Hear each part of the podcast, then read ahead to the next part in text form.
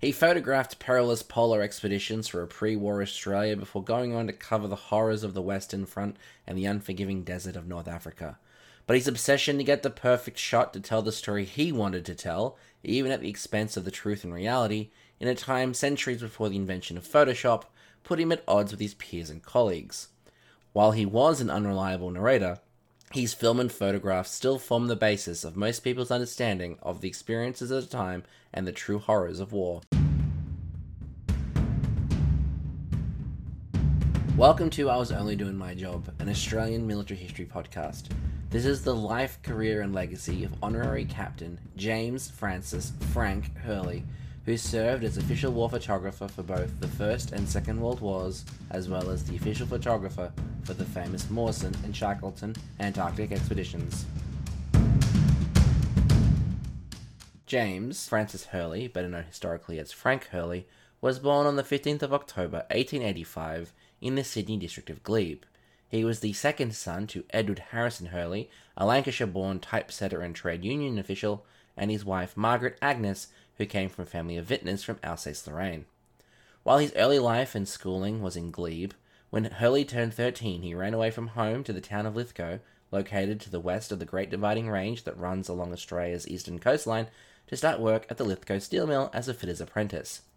Hurley would return to the family home two years later to study at night at the Glebe Technical School and attend science lectures at the University of Sydney while working as an apprentice electrical fitter and instrument maker in the lighting branch of the New South Wales Telegraphic Department.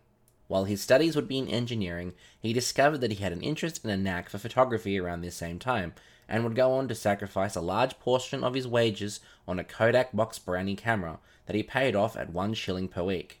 With this camera and the support of his father, who was at the time the secretary of the Printing Trades Federation, he would join Harry Cave in 1905 as a photographer's apprentice in a busy postcard business and quickly gained a reputation for not only exceptional work, but the extravagant risks he would undertake in order to achieve the photos he took, including by accounts standing in the path of oncoming steam trains or on rocky outcroppings to capture stunning vistas from crashing waves. He quickly became a self taught expert in photography and would give talks about the subject, and in particular the advances of photographic chemistry and manipulation, publishing papers in local journals and lecturing at camera clubs. He particularly liked working in the darkroom, where he developed considerable skill at combining parts of different negatives to form one composite image. His skill in this area haunts his reputation to this day because it raises doubts about the credibility of some of his most famous images.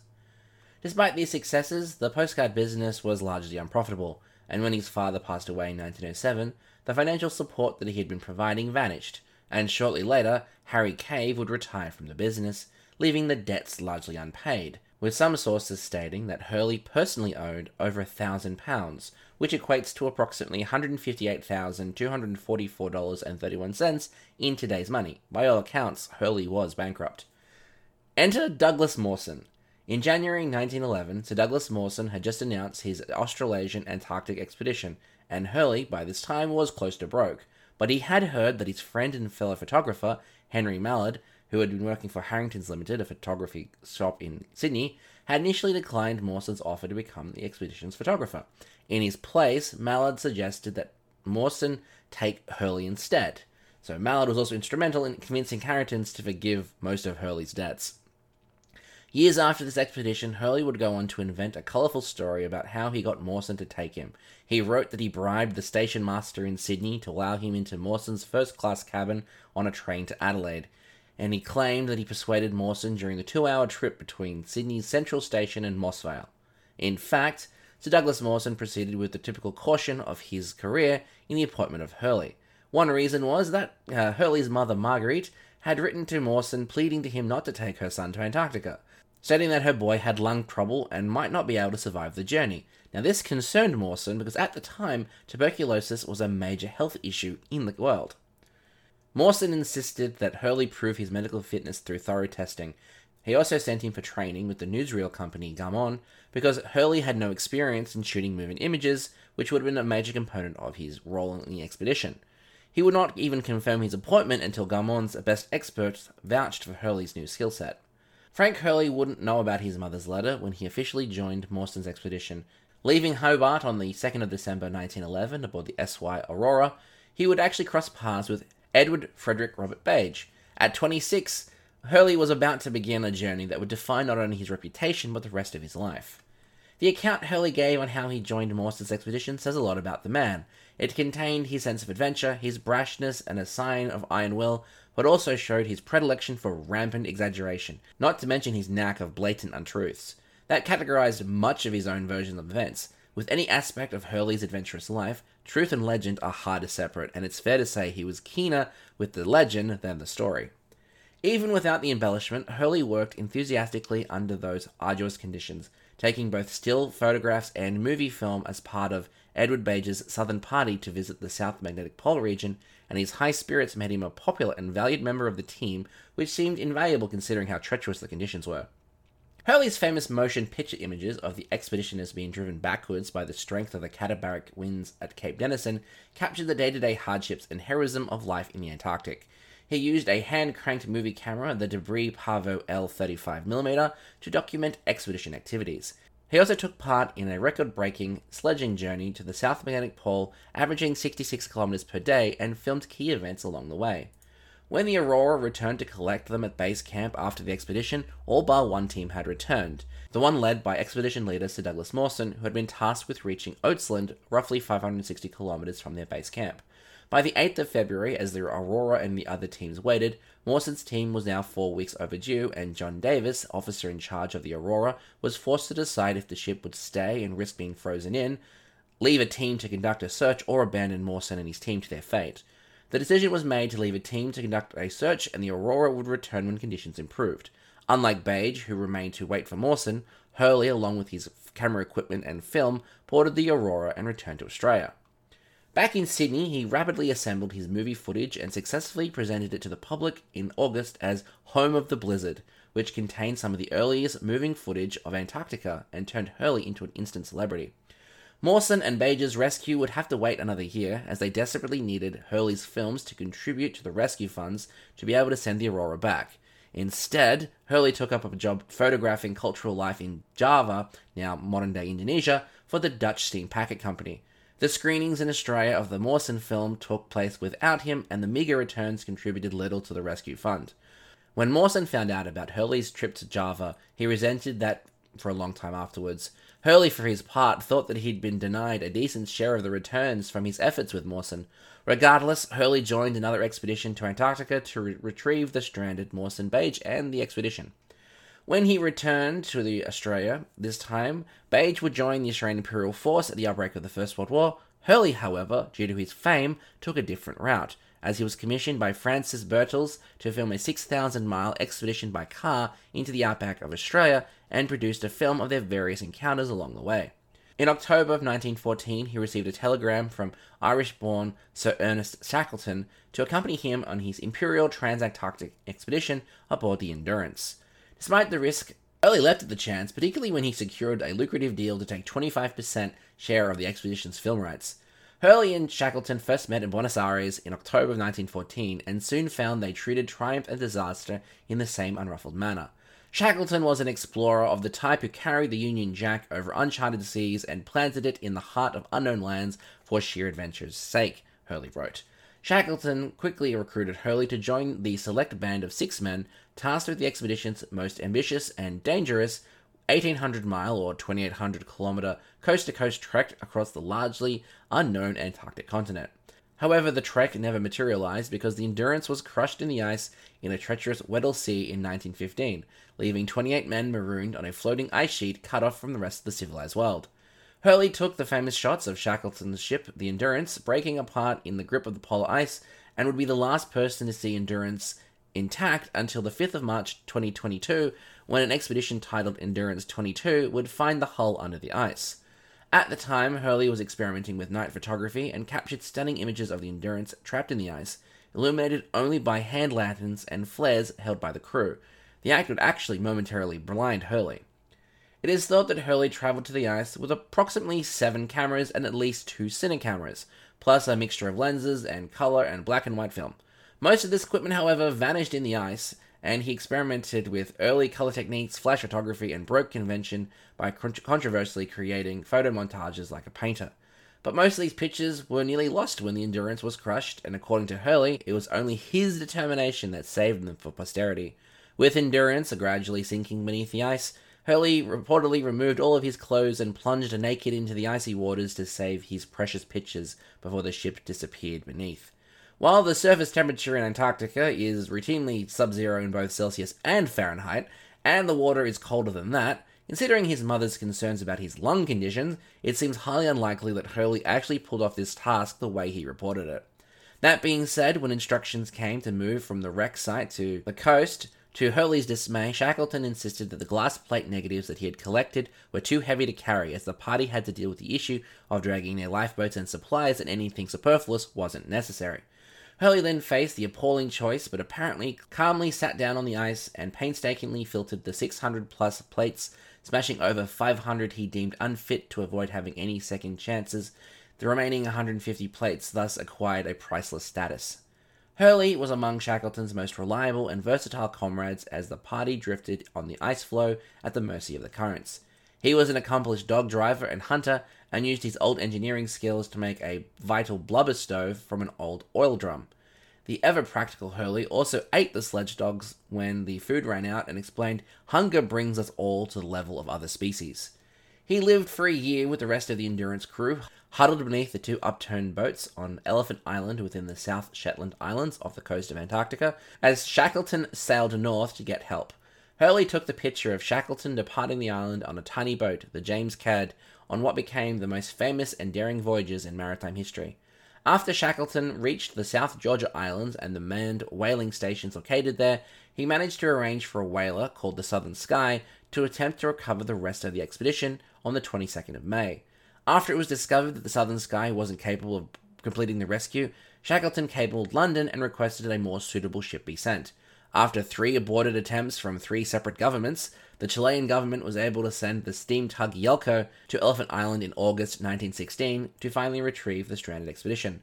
After being repatriated to Chile, Hurley travelled to London in late 1916, by which the First World War was at a critical stage for the Entente powers, but he did not immediately enlist. Instead, he assembled the film he brought back, comprising the footage from both Mawson's and Shackleton's expeditions, and photographs including color plates, even going so far as to return to South Georgia Island in the South Atlantic to secure more footage of wildlife. He felt that this was needed to make the Shackleton film more commercial. This work occupied nine months until August 1917, during which time some of the other men he had known from the both Mawson and Shackleton expeditions, including Edward Bage, had died in French and Belgian battlefields. He would go on to release In the Grip of Polar Ice to varying degrees of success. The assemblies of these films were shown all over the world, sometimes with Hurley providing a live narration in the theatre. This film, along with Home of the Blizzard, also served to further his celebrity, and during the time of war, actually were significant enough to detract from reporting of the conflict. When Hurley finally joined the Australian Imperial Force, Australia had had no official photographers for the first years of the Great War. The only true photographic record from this time came from the soldiers themselves using smuggled cameras or from the official correspondent Charles Bean, who alone took more than 700 photographs during the Gallipoli campaign in 1915. But like all soldiers on the Western Front, Bean was forbidden to use his camera once the Australians moved to France in 1916. Bean faced disinterest from the British War Office when he complained. They told him that he was free to use British photographers on loan, but that was unsatisfactory to Bean's requirements. Bean's own diaries outline the increasingly cranky detail, the shortcomings of the British photographers that he was forced to use before the appointment of Australian photographers.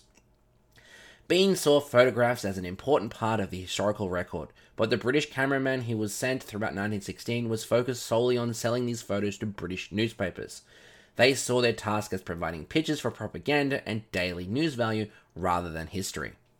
When Hurley arrived in France on the 21st of August 1917, along with fellow polar photographer Hubert Wilkins, Charles Bean thought his prayers had been answered, both men were self taught photographers and both had been hardened by polar expeditions.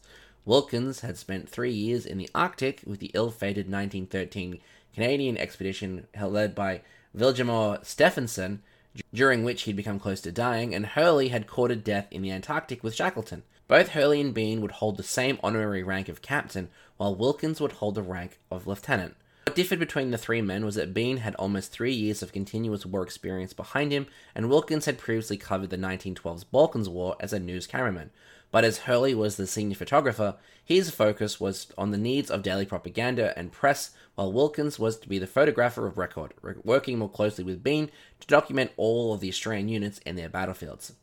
Not long after his arrival in France, Frank Hurley would travel to the recently taken region of Polygon Wood on the 27th of September 1917 and would come across a weary looking soldier in a German soldier's cap surrounded by artillery shells, links of machine gun ammunition, potato masher hand grenades, helmets, rifles, canteens, personal effects, and counting a wad of captured francs and German marks. That soldier was, of course, John Barney Hines, and the photograph would go on to be called Wild Eyes, the souvenir king of the AIF, going down as one of his most famous shots of the war.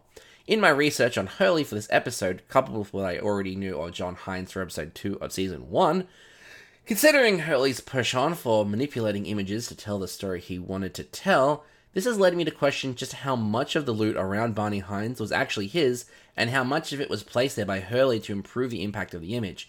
If it was a fabricated photo, the look on Hines's face tells a completely different story.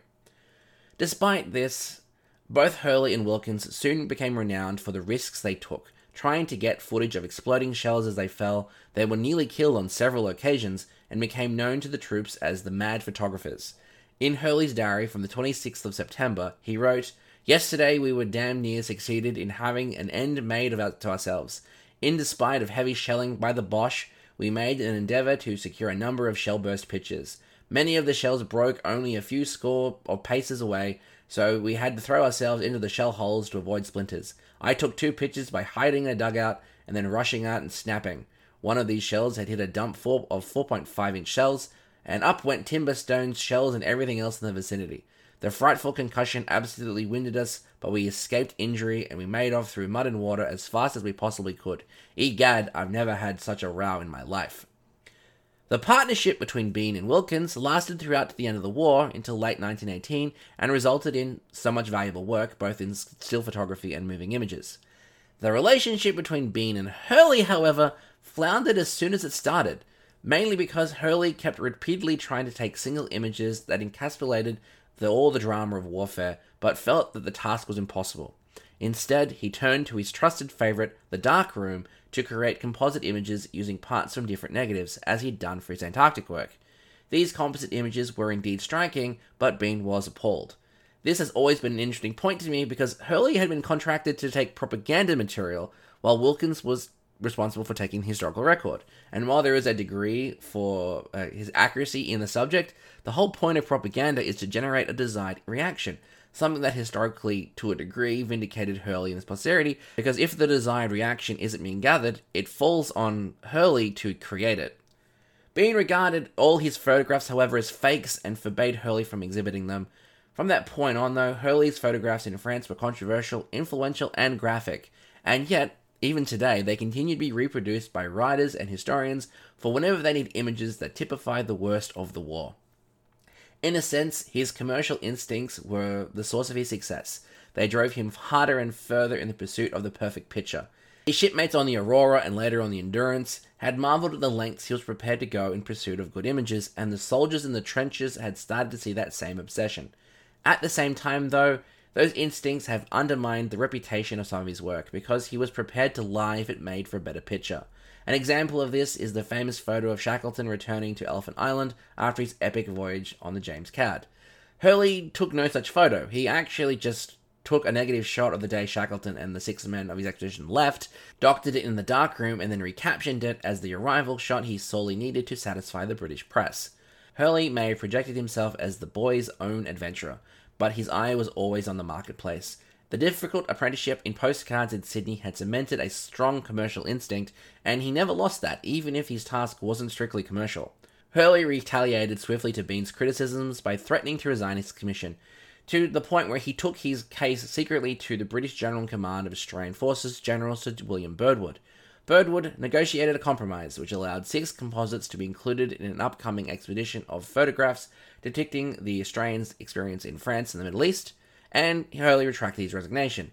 But the rupture was final. He left in December for the Middle East in order to photograph Australian operations there for the same expedition without Bean's involvement.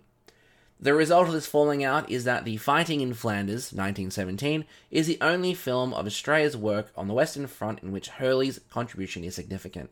It was filmed through the Third Battle of Ypres during the Battle of Passchendaele, one of the bloodiest conflicts of the war, throughout September of 1917. In this film, there's a big difference in the quality of the cinematography in comparison to the films shot by non Australian photographers in 1916 and the early part of 1917. The scenes are more graphic and pictorial, much like the quality of work of Frank Hurley. He was the senior photographer in this period, and his diaries record a frenetic amount of work as the battle progressed. Hurley continued to improve the truth in his work in the Middle East away from the strict supervision of Charles Bean. Early in 1918, he reenacted the charge of the 4th Australian Light Horse Brigade at Beersheba with two regiments of borrowed troops, which was potentially more than what actually took part in the real event in October 31, 1917. He borrowed 20 troopers to parade through the streets of the recently occupied Jerusalem, even though no Australian troops had taken part in its capture. His reasoning was that pictures of Jerusalem without Australian troops would not hold much military or public interest. He also took his first flight in an aeroplane, something that had profound effect on him. This episode is a perfect example of when to check the, this podcast social media feeds because I'll be linking a lot of images and photographs taken by this man. The footage that he took with the Australian Flying Corps is a good example of Hurley's ingenuity and doggedness in the pursuit of the good shot. He actually fashioned a brace to attach the camera to the observer's cockpit using rubber pads to minimize vibration. The pilot of this flight would be the soon to be famous Ross Smith, an Australian ace. In 1919, Ross and his brother Keith would actually become the first to fly an aircraft from Britain to Australia, and it would invite Hurley to accompany them when they reached Western Queensland and capture the early aerial shots of Sydney when he landed. While in Cairo, he met a young opera singer, Antoinette Rosalind Leighton, daughter of an Indian Army officer. She was 22, he was 32, and after a 10 day courtship, they married on the 11th of April 1918 at the Australian barracks in Cairo. Hurley would be wearing an Australian Light Horse uniform complete with emu feather in his hat, despite not being a part of the Light Horse. He soon left for England to prepare his pictures for the Australian War exhibition, which would include the six controversial composites. Hurley was well represented in this historic expedition of photography and pictures by the official war artists, too well, according to Bean, who saw it in June. His name is on every picture with few exceptions, including some that Wilkins took, and that should be a fine monument to the sacrifice of Australians in France rather than an advertisement for Hurley. Bean would fume in his diary. Bean was still smarting from another grievance. He had discovered that Hurley had actually tried to smuggle some colour negatives out of France without submitting them to the military censor, which was a major breach of discipline. Hurley was determined that the London expedition should be seen in Australia, and Bean was just as determined that Hurley should have no involvement in its management. This was apparently the last straw in the feud between Hurley and Bean. In response, Hurley resigned, disgusted by the way in which he had been treated by the army, the Australian consular authorities, and Bean. I've washed my hands absolutely with the AIF and will not be identified with nor give any further efforts on their behalf, he wrote. Well, this is not entirely true. He retained the honorary title of Captain Hurley for the rest of his life and used it proudly. Cap became his new nickname. Despite this falling out and issues between Bean and Hurley, when the Australian War Museum and later Australian War Memorial were opened, they included a number of photographs taken by Frank Hurley, including quite prominently the souvenir king of the AIF, the shot he took of John Barney Hines. Hurley returned to Australia in early 1919 with his new wife heavily pregnant with what would be turned into twin girls. He was determined to continue with an adventurous life that would support his new family and extended his already considerable fame, preferably with a significant gain in wealth. He pursued a number of business opportunities, but he lacked the patience and attention to detail that might have made them a success. He was impulsive and prone to grandiose plans that were never fully developed. He quarreled with most of his partners in business, including Shackleton and Mawson, although he and Mawson continued to respect each other's talents. He continued exploring after the war, shooting documentary films in exotic and largely unexplored parts of the newly acquired Australian dominions of Papua and New Guinea, then turning to feature film production. Between December 1920 and January 1923, Hurley made two long and well publicized filming expeditions to the Torres Strait Islands and to Papua and attracted further attention by shipping two small planes to Port Moresby and flying them along the coast.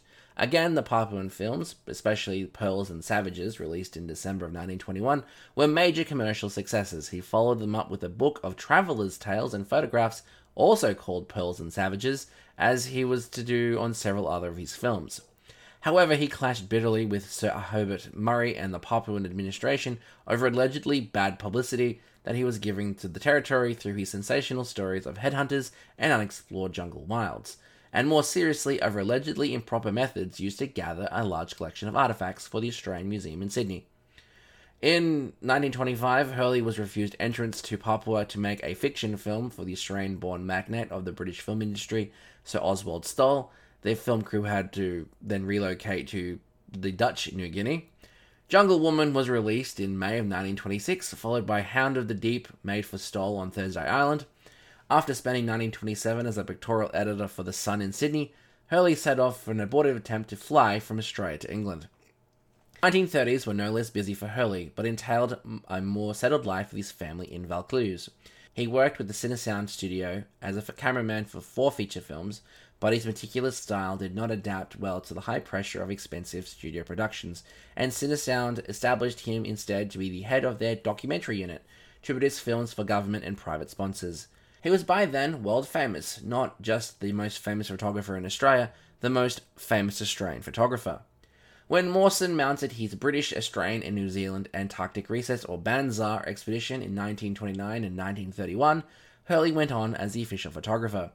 This produced another expedition film, Siege of the South, 1931, in which we hear Hurley's own voice, recorded as narration with the new sound on film technology.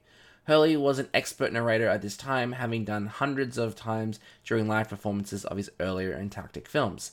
This film finally broke the relationship between Mawson and Hurley, however, as Mawson blamed Hurley for the sh- film's poor returns and for the way Hurley trivialized the expedition in a vain attempt to make it more palpable for children and school groups. Mawson never forgave him for introducing Mickey Mouse to what was supposed to have been a f- serious film about the expedition's scientific achievements, and by 1940, Mawson was threatening him with legal action for breach of contract. The failure of the Siege of the South, 1931, coincided with the rise of the Great Depression and the collapse through plummeting box office numbers of the Australian Union Theatres, run by the wily showman Stuart Doyle. From the ashes of that company, however, Doyle refinanced and renamed the group Greater Union, a conglomerate with interest in film production, expedition, distribution, radio, and dance halls. Hurley would spend most of the 1930s working for that company in one venture or another. It was the one period in his life at which he had regular employment. It's also unusual that he spent most of his time at home with his family after long absences during the 20s. His first task for Greater Union was a series of shorts to be shown in support of major features, but Hurley had trouble curbing his photographic ambitions. For his film about the building of the Sydney Harbour Bridge, Symphony of Steel, 1932, he shot approximately 18,000 feet of negative, of which only 1,000 feet was actually used. For Fire Guardians in 1932, the hilariously odd dramatization of firefighting techniques through the centuries, he reburned the Cumberland paper mills, a site of a previous spectacular fire. By mid 1932, Hurley joined Cinesound Productions, the production arm of Greater Union, at the suggestion of Stuart Doyle. The new studio was a major gamble for Doyle, but it paid off with their first film, On Our Selection, 1932, created by Ken G. Hall, one of the most important figures in the Australian film industry. Hurley joined as the director of cinematography on Hall's second feature, The Squatter's Daughter, 1933, a spectacular rural melodrama that also called for a fiery finale. The story of how Hurley and Hall used highly flammable nitrate film to set a fire in the bushland west of Sydney is part of the film industry's folklore, but it but it yielded realistic results, though incredibly controversial in the current uh, time. Hurley's next film for Cinesound was The Silence of Dean Maitland, 1934, a much more studio-bound production in which Hurley demonstrated his command of studio lighting. Hurley continued as chief cameraman of the next four years and would work on Strike Me Lucky 1934, featuring uh, comedian Roy Rene, Grandad Rudd, and with Bert Bailey in early 1935, Orphan of the Wilderness 1936, and parts of Thoroughbred 1936, Lovers and Luggers 1937, and Tall Timbers that same year. He was increasingly becoming sidelined after Hall visited Hollywood in late 1935. He came back determined to change the visual style of Cinesound's movies.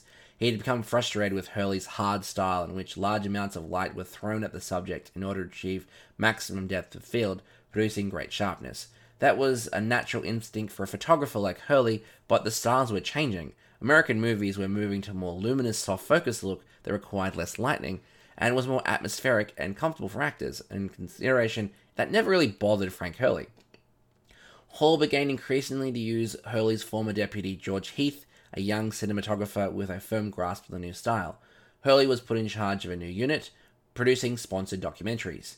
He was able to run his own show, which may have suited him more than working under a director. Still, it was still at relegation. By his own standards, he had already come down in the world in having to take a paid job. Now he's been moved aside for younger men. He was past 50 at this point and in danger of becoming a forgotten man. Luckily, a new war would save his reputation. Kinda. Hurley was quicker this time to offer his services in his conflict during the 1939-45 conflict, and he wrote to his friend Sir Henry Gullett, of whom he had worked in Palestine in 1918. Gullett had written parts of the official history of Australia in the war 1914-1918, and now the Minister of External Affairs in the newly elected Conservative government of Robert Menzies. Hurley's offer was nothing if not ambitious. According to his biographer, Alasdair McGregor, he offered to take over all photographic activities of the AIF at home and on active service.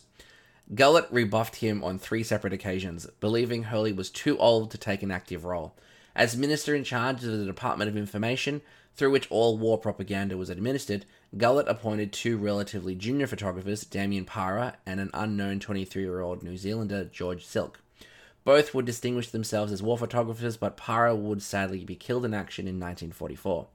Frustrated, Hurley accepted an offer from the Australian Broadcasting Commission to act as a roving correspondent. He would be responsible for a small team sending back news broadcasts, articles, and photographs, but he only got as far as Perth, where he received a belated invitation from the government through the Department of Information to take control of all Australian photographic operations in the Middle East.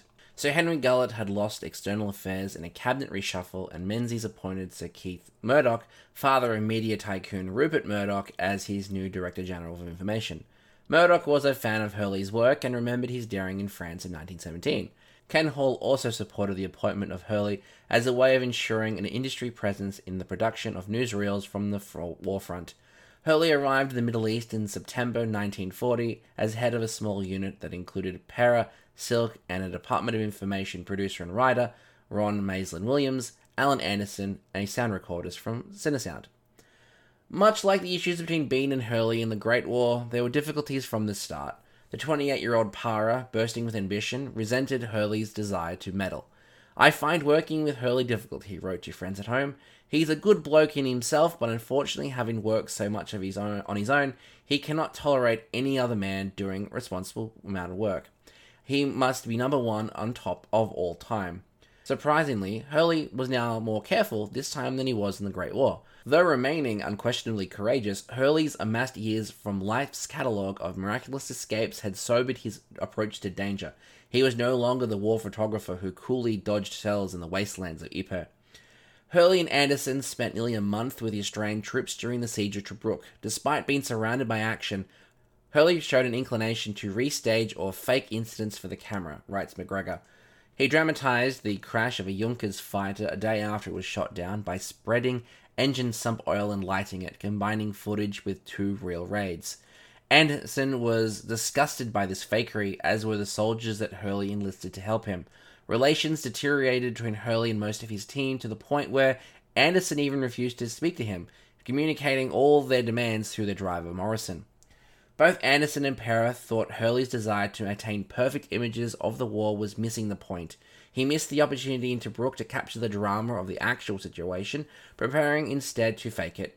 His approach had always been pictorial rather than news orientated, and the younger men were there for news, not art. That pictorial instinct had driven him to recreate composites in 1917 and restage the charge at Beersheba, uh, camera was never a primarily a tool for reporting the news in Hurley. It was a fundamental point of difference between him and the younger men.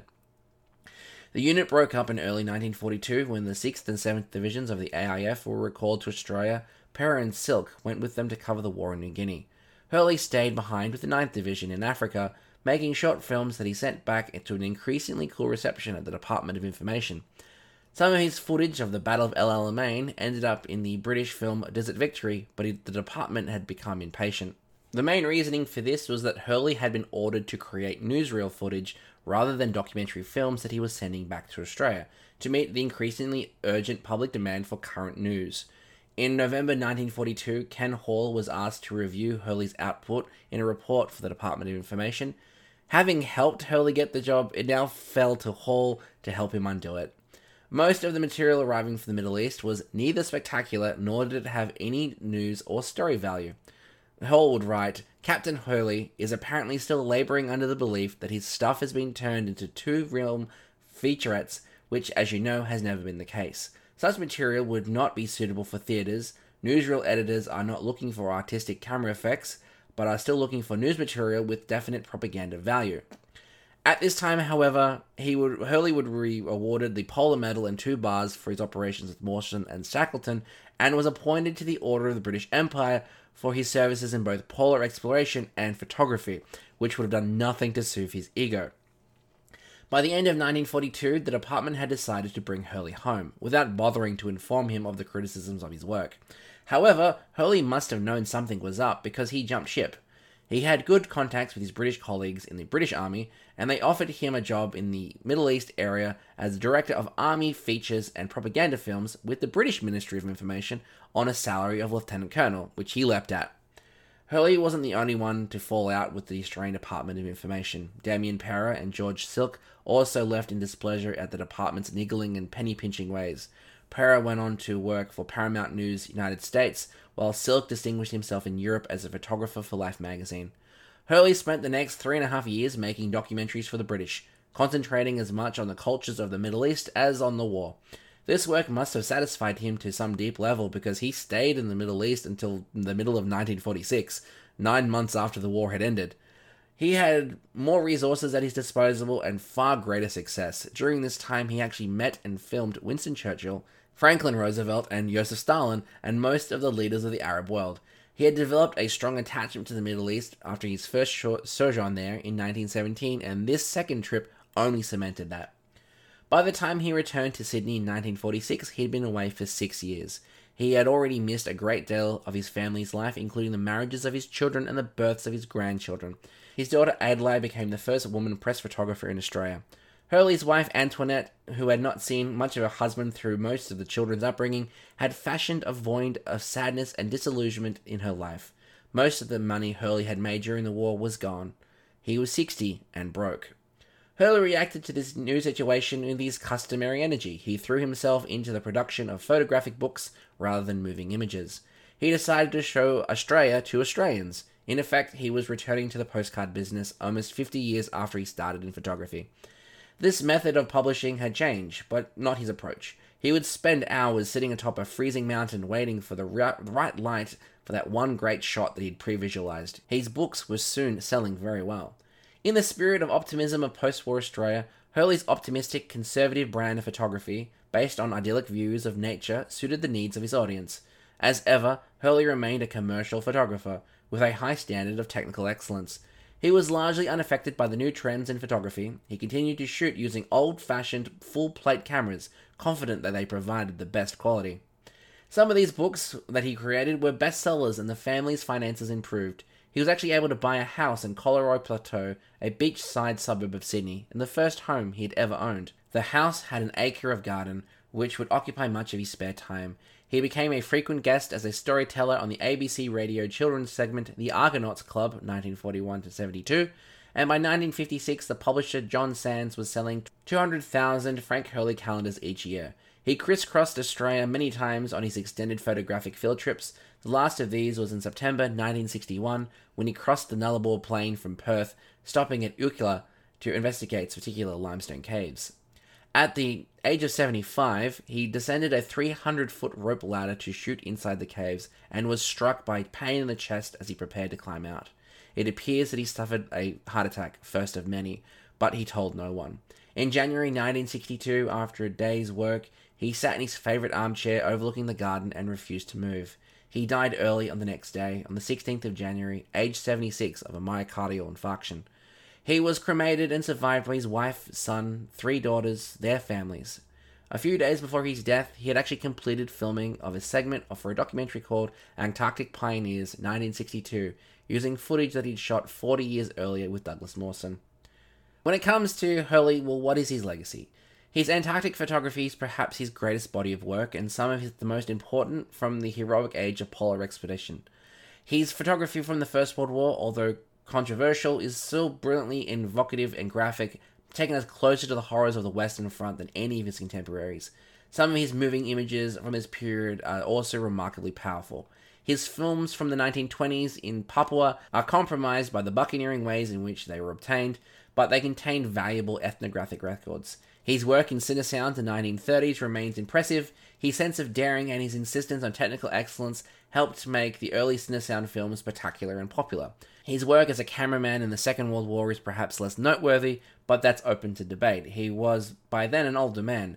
Disillusioned by the excitement of war, it was much harder to convince him to go to the front to capture the action when it was safer to recreate it behind the lines. But it's hard to blame him for not wanting to die for the sake of a shot. That is what happened to Damien Parer in 1944. Hurley never claimed to be a news photographer. He was a pictorialist, concerned with the beauty of each image both as a work of art and the craft as a, and as a commercial item. Those same instincts, what made his work memorable and saleable in the short term, tended to damage his reputation in the long term. During doing anything for a shot meant he was prepared to assist reality to make the image better, in a time well before Photoshop.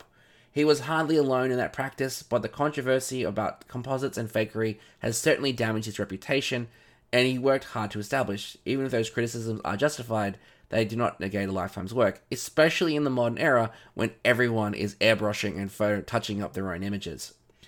Hurley led a remarkable life, the kind of boy's own adventure he dreamed of as a youngster. He took enormous risks and was lucky to survive. He became one of the greatest photographers of his time, if that time is the second decade of the 20th century. The best of that work is timeless, powerful, remarkably beautiful. He kept diaries throughout his life, but he was a notoriously unreliable witness. He wrote himself in a breathless manner, as if starring in a boy's own adventure book. Unlike most of the people I've already featured on this podcast, Hurley left school at 13 and lacked any formal schooling of the other men of the time. But his diaries are written in a particular style in which he portrays himself as the hero. Considering the era in which he grew up, where boys of his generation all over the British Empire were raised by these kinds of adventure narratives with lofty set of ideals, fair play, stoicism, courage, loyalty, Hurley took these tales as a kind of template for his own life, and he succeeded to a large extent of becoming not just a great photographer, but a great adventurer. It was this prodigious act of self-creation for a boy from fairly modest origins, and once established, he had that reputation had to be defended and extended. Today, most Australians learn about Frank Hurley only in passing, when they learn about the First World War and the mention of composite photographs he took. However, in the photographic community, he's still well regarded, with the Frank Hurley Photographic Award, which has a prize pool of over $30,000. Even now, 100 years since he de- debuted on the photographic scene, he is not just a famous photographer in Australia, he's still the most famous Australian photographer. Thanks for listening to the I Was Only Doing My Job podcast, a Doc Network production. This episode was written, produced, and audio engineered by me, Ross Manuel, with additional research done by Laurie Favell.